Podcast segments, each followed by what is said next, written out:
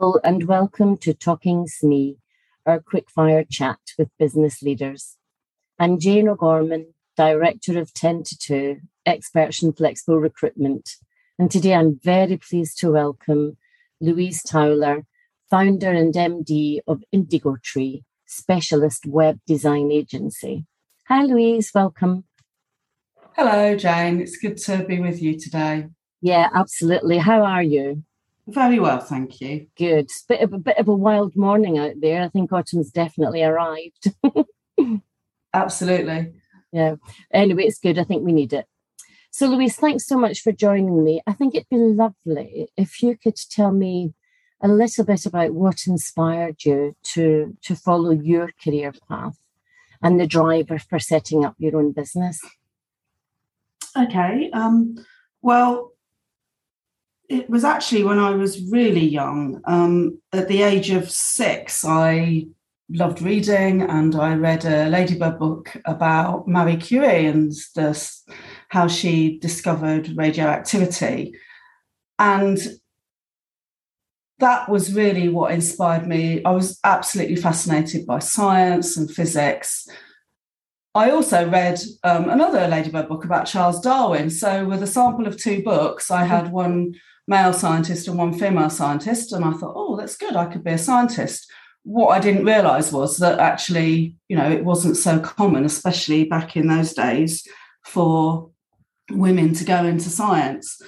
But I really, really loved just having that curiosity about the world and how things worked. Um, then in my early teens, my parents signed me up for a computer course at one of the local schools in in the long summer holiday, and I I sort of negotiated with my mother. She wanted me to do tennis in the morning and cordon bleu cookery in the afternoon, and I negotiated computing in the morning and cookery in the afternoon. Okay. And I programmed my first computer.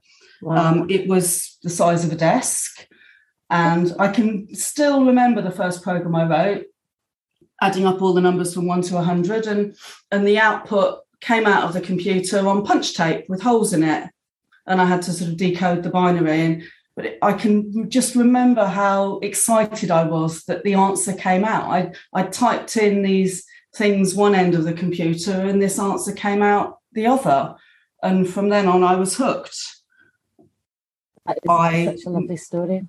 Yeah, I persuaded my dad to buy a BBC Micro, learnt to program that, was still interested in maths and science and went on to study it at university. Well, I studied maths and then and did computing as well. And then after that went into software development. And then setting up on your own, what was the driver there, Louise? Um, well, actually, it happened because I'd I'd been a software developer. I'd moved a little bit more into quality management, and then I got married and had a couple of children, and we moved to the United States for three and a half years with my husband's job.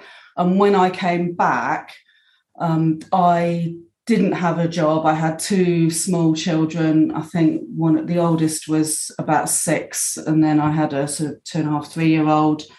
Um, so it was pretty hard to find work. I didn't want to go back to commuting into London. So I basically offered to help out at the children's school with the school website. And after about a month of helping out with the school website, one of the teachers in the school came to me and said her husband had a business in the centre of Berkhamsted and needed a bit of help with his websites and would I be willing to help him? So I went along and had a chat with him and then googled on how to set up your own business and register as self-employed amazing out of tiny acorns eh? yeah absolutely wow.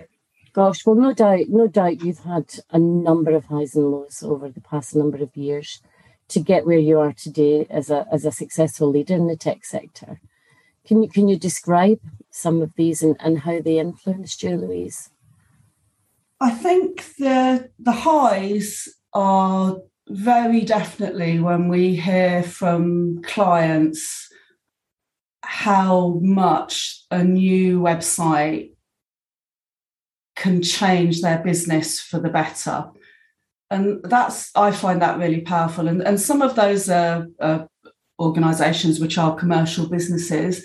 We also work with local charities, and, and that can be really powerful as well. Um, feeling that we're genuinely helping people in the local community.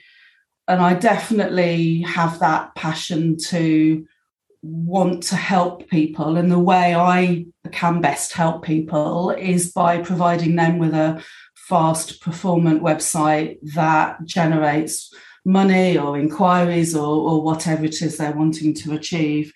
In, in terms of lows, I think the hardest thing is actually sometimes just running the business keeping an eye on the cash flow, dealing with people, and especially during the pandemic, just trying to make sure that everybody who works for Indigo Tree is is just well and feeling okay in the circumstances and actually just making sure that we have a business that is sustainable and run in the best way possible because it's sometimes quite hard to to know what the best approach is.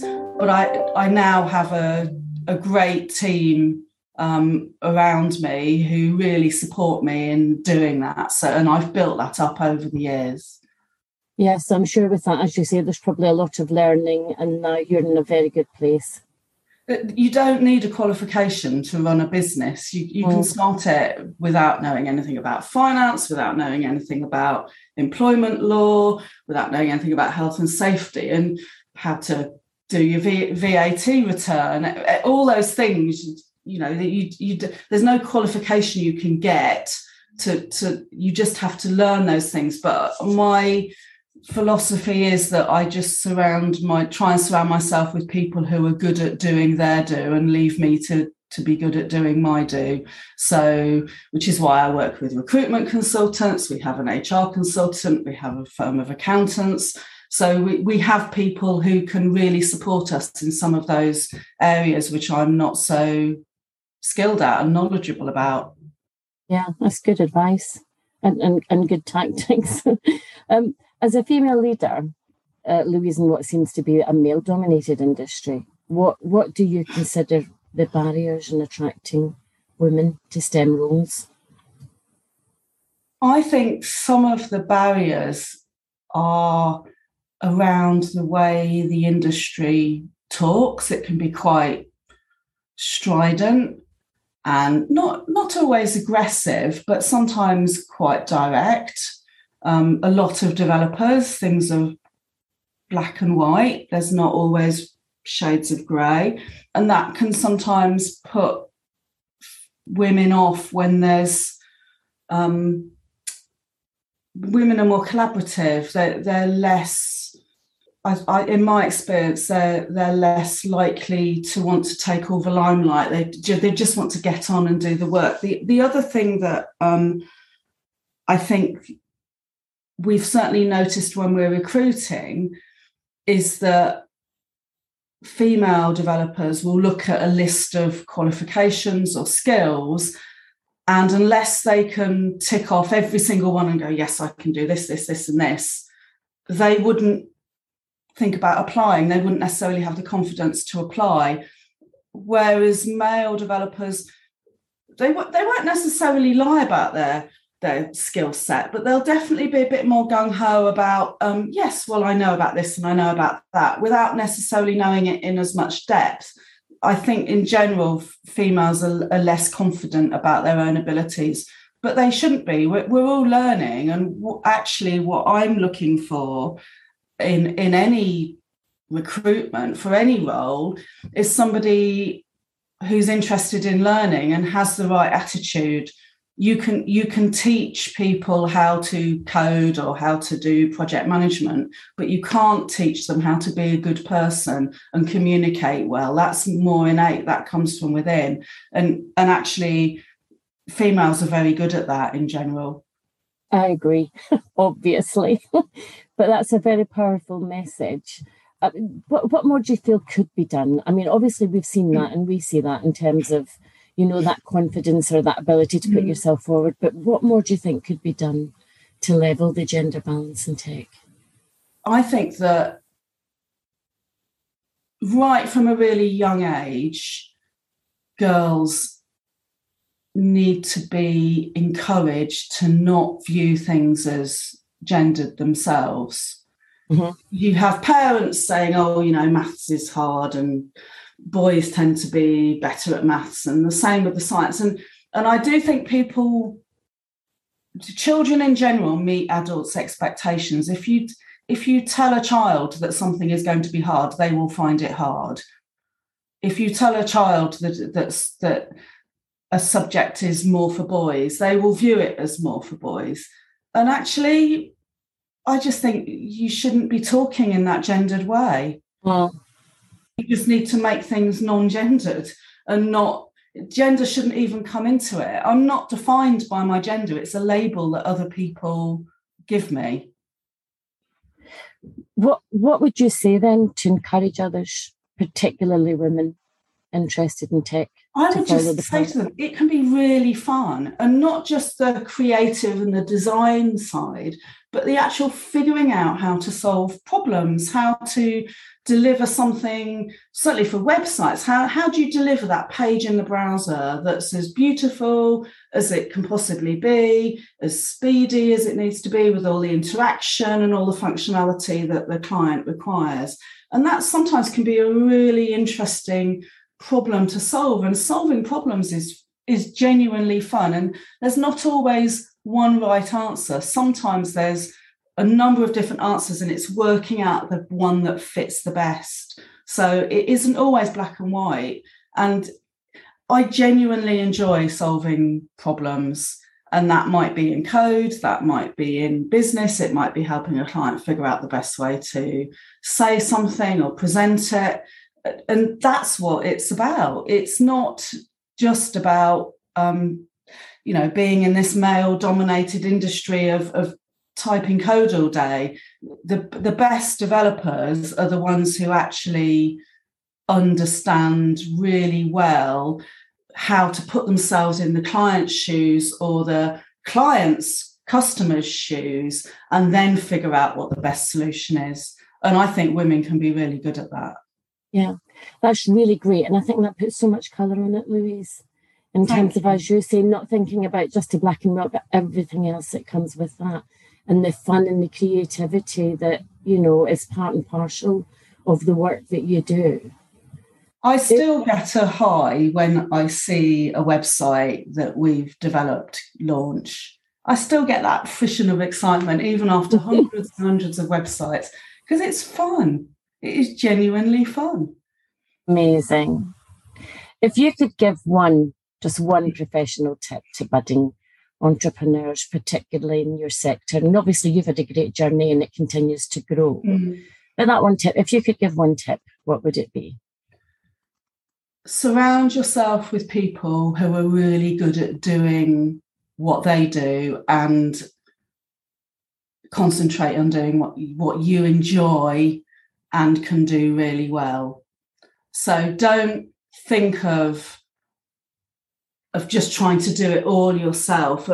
anybody who's a budding entrepreneur should should really try and get advice from the accountants and the solicitors and the HR people and, and just don't assume that you can't afford it because the cost of buying that side of type of advice in versus trying to do something yourself and then not necessarily doing the right thing can be it, it, it doesn't doesn't make sense. And also really value your own time. So think about if if you can pay someone 15 pounds an hour to do something and you can charge yourself out at 100 pounds an hour well pay them to do it. Yes it's a cost but you can then spend your time doing the things that are of most value to your business.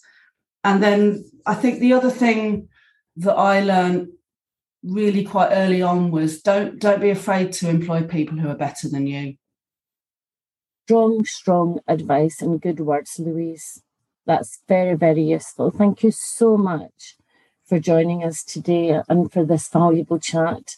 It's been a pleasure talking to you. You're most welcome. I've enjoyed it as well. Great. And to our listeners, I hope you enjoyed our Talking SME. Look out for future episodes coming soon from Ten2Two, Experts in Flexible Recruitment.